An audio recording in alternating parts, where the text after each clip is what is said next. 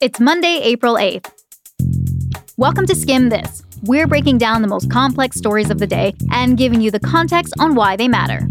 Today, we're diving into the Israeli election. Prime Minister Benjamin Netanyahu made another pledge that's raising eyebrows. We'll connect the dots on why the West Bank is important and its potential impact on peace in the Middle East.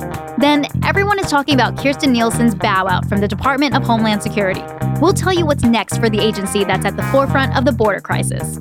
And finally, why tonight's NCAA championship final might be a snoozer. We're here to make your Monday smarter. Let's skim this. Today's episode is brought to you by H&R Block. Skimm This is here to uncomplicate your evenings. H&R Block is here to uncomplicate your taxes. Their tax pros will help you make sure you get every credit and deduction you deserve.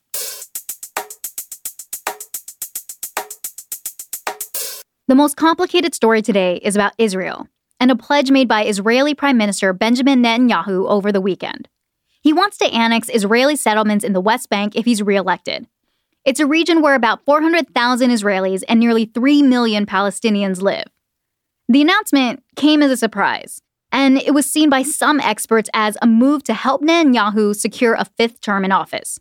Voters in Israel head to the polls tomorrow, but it could end up being a really big deal for Israeli Palestinian relations. So, why was this announcement over the weekend so controversial? We're going to get into it. What Netanyahu's pledge can mean for Israeli Palestinian relations, why it could help him in Israel's election tomorrow, and how the US and the global community are reacting. Okay, so first, quick reminder of the significance of the West Bank. The West Bank is a 2,000 square mile stretch of land between Israel and Jordan that has been a point of contention between Israel and Arab states since 1948. After the Six Day War in 1967 with bordering Arab states, including Jordan, Israel took military control of the West Bank. Hundreds of thousands of Palestinians who were living there fled, but others stayed. Since then, there's been a lot of back and forth between Israel and Palestine on who controls the West Bank and how and whether it should be divvied up. Israelis moved into parts of the West Bank and keep coming. In the 90s, Israeli and Palestinian leaders negotiated to grant the Palestinian Authority limited governance over parts of the West Bank. It was called the Oslo Accords.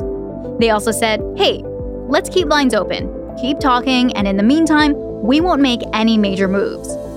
The West Bank has been a big part of talks about whether Palestine could become its own country next to Israel. It's called the two state solution.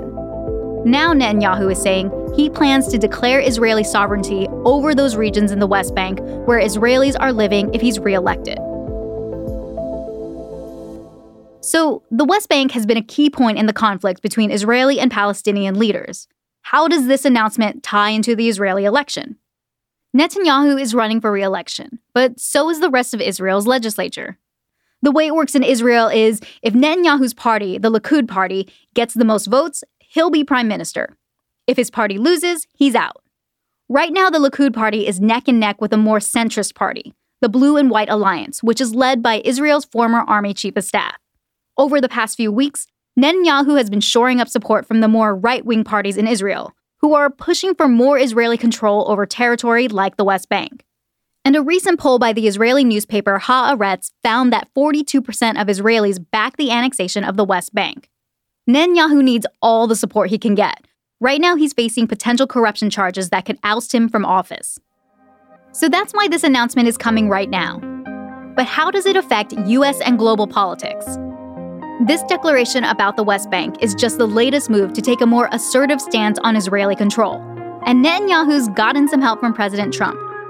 Last year, the Trump administration moved the U.S. Embassy in Israel from Tel Aviv to Jerusalem. Last month, Trump recognized Israel's sovereignty over the disputed Golan Heights territory. Netanyahu was at the White House the day Trump signed the proclamation doing so.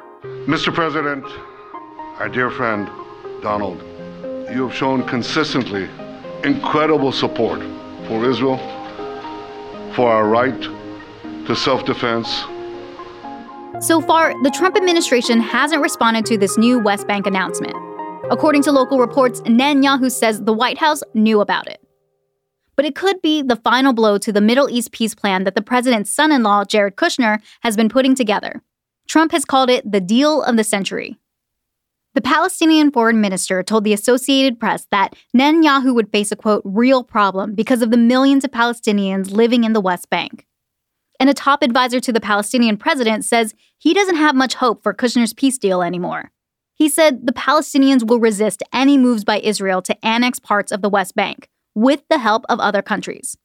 International law forbids annexing land taken during war. Turkey's foreign minister has called this move, quote, an irresponsible statement to seek votes. Russia's foreign minister called out the U.S. for getting too involved in the region. And today, the German Foreign Office put out a statement saying Israeli settlements in the West Bank are illegal and calling on the Israeli government not to do anything that would rule out a two state solution. So, what's the skim? Proponents of a two state solution say this move by Netanyahu would smash any hope for a world in which Israel and Palestine could exist as two separate countries, and might add fuel to an already tense situation in the region. In Israel, the election is tomorrow. But if there isn't a clear winner, it might take a while for parties to form coalitions, which will determine whether Netanyahu will stay on as PM. Analysts are debating whether Netanyahu has left himself enough wiggle room to get out of his big announcement if things get tight. Just like most politicians, Netanyahu has made promises in the past that he hasn't kept. The annexation of the West Bank could end up being just another one. As Israel's top political figure is trying to stay in office, one of the highest ranking officials in the US is heading out the door. That story's next. Surprise! Tax day is right around the corner. Maybe you're an early bird and filed already, or maybe you're like the rest of us and haven't even started. Either way, we can all agree that taxes tops our least favorite chores list. Except you don't have a sibling you can pass this one off to. You can pass it off to the tax pros at H&R Block though. You can go to an H&R Block office near you, or you can skip the office visit and get professional tax prep with their new Tax Pro Go service. Tax chore, no more. Work with an H&R Block Tax Pro today.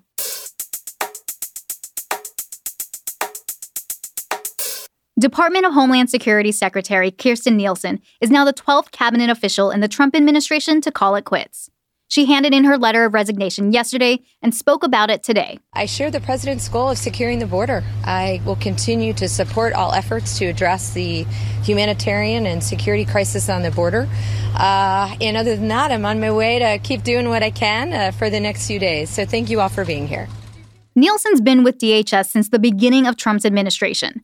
She was kind of an unknown, but a favorite of her boss, John Kelly, and got his job after he took over as White House Chief of Staff. She became known for carrying out the controversial zero tolerance policy at the border that ended up separating thousands of immigrant children from their parents. Trump has apparently been frustrated with Nielsen for a while. Aides say he fumed as caravans of migrants made their way to the border last fall and threatened to fire her. Nielsen got some points back with her boss after she made a deal with Mexico in January to keep asylum seekers on the other side of the border while their cases went through the U.S. court system. And when she fought for the wall during the government shutdown. It is a humanitarian crisis. It is a security crisis. And the reality is that walls work. Everywhere we have put up a wall, illegal immigration has been reduced 90 to 95%. But that apparently wasn't enough. So Nielsen is out, and a guy named Kevin McAleenan is in as the acting head of DHS. So, who is this guy? McAleenan's currently leading Customs and Border Protection. He's been working for the Border Protection Agency for a while, and he became the deputy in 2014 under President Obama. Since he took over that agency, he's focused on counterterrorism efforts, trade, and of course, border security. Here he is a couple weeks ago with a dire warning. We are doing everything we can to simply avoid a tragedy in a CBP facility. But with these numbers, with the types of illnesses we're seeing at the border, I fear that it's just a matter of time. But it's kind of controversial that he's taking over the Department of Homeland Security. He's not next in line. Trump skipped over Claire Grady, the Undersecretary for Management in the department. Because of the way succession works at DHS, people are saying Grady would have to be fired so McAleenan can even take the job. Ouch. And McAleenan isn't the only acting head in the Trump administration. In fact, there are a bunch of cabinet positions that haven't been confirmed by the Senate. There's an acting defense secretary and interior secretary. There's an acting UN ambassador and an acting director of immigration and customs enforcement. And starting today, a new Secret Service director. The White House announced that Trump fired the current director, who reported to Nielsen earlier today. Trump has seen more turnover than previous presidents and has the most cumulative days with acting cabinet members of any president, according to the Washington Post. But Trump says he isn't worried about it. He told CBS Face the Nation in February that it's actually easier to have acting officials. I like acting because I can move so quickly. Mm-hmm. Gives me more flex- flexibility. Trump has said he wants the DHS to get, quote, tougher on the border. But that might be hard without confirmed secretaries in place. McAleenan will still have all the same responsibilities and powers as a confirmed secretary. But lawmakers might be less likely to want to work with him because they haven't confirmed him.